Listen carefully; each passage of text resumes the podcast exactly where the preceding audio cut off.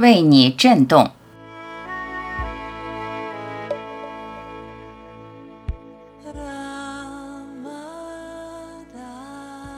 你感召的一定是与你频率相同的，宏大的宇宙远远超过你的认知，那种无限的宏大不是头脑概念可以想象的。不好用概念的头脑想象去描绘超越的存在，也不好用局限的头脑去解读描述超越存在的文字。描绘只会越描越黑。它生动璀璨的状态，只能靠心灵去体悟、去觉知、去感受。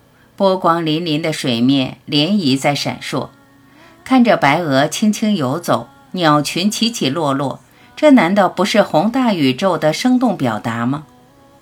当频率到达某个节点，当你扩展你的局限，整个宇宙的知音便悄然出现。跨越时空，跨越界限，总能遇见。无论以什么方式出现，你总是会遇见。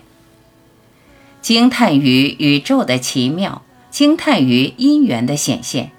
熟悉的文字，熟悉的话语，超越世纪，在无边高远的灵性世界中，只有一个永恒不变的频率。